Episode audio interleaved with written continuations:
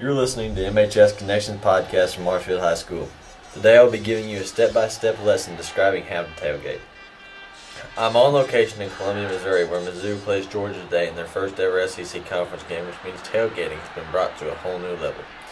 Because in the SEC, it's a religion, not something you do on the weekends like they do in the Big 12.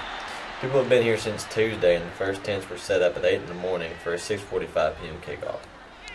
Now, the key to tailgating is food. Everything from hamburgers to salads. My personal favorite would have to be chicken wings. The key to a good batch of chicken wings would be a good sauce or rub. My personal favorite would have to be the honey barbecue or a good garlic rub. But nothing is wrong with the traditional hamburger hot dog. The options don't stop there. Ribs, steak, brisket, and tri-tips are usually also options. They have every beverage known to man, everything from water to anything else your heart needs or desires. Now, when it comes to music, that is once again your choice. Everything is played from country to old time rock and roll, bluegrass, and even rap when it gets close to the sororities.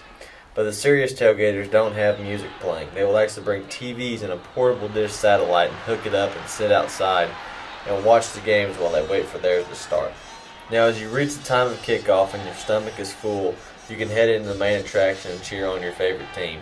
It's going to get loud and be crazy, but there is nothing like it you'll ever experience in your life. You can't describe it to people who have never done it because you can't. They can't smell the smells and they can't hear the sounds. It's unbelievable. Now that you have heard how to have perfect tailgate, go out there and try it out, and you won't regret it. Thank you for listening to the MHS Connection podcast.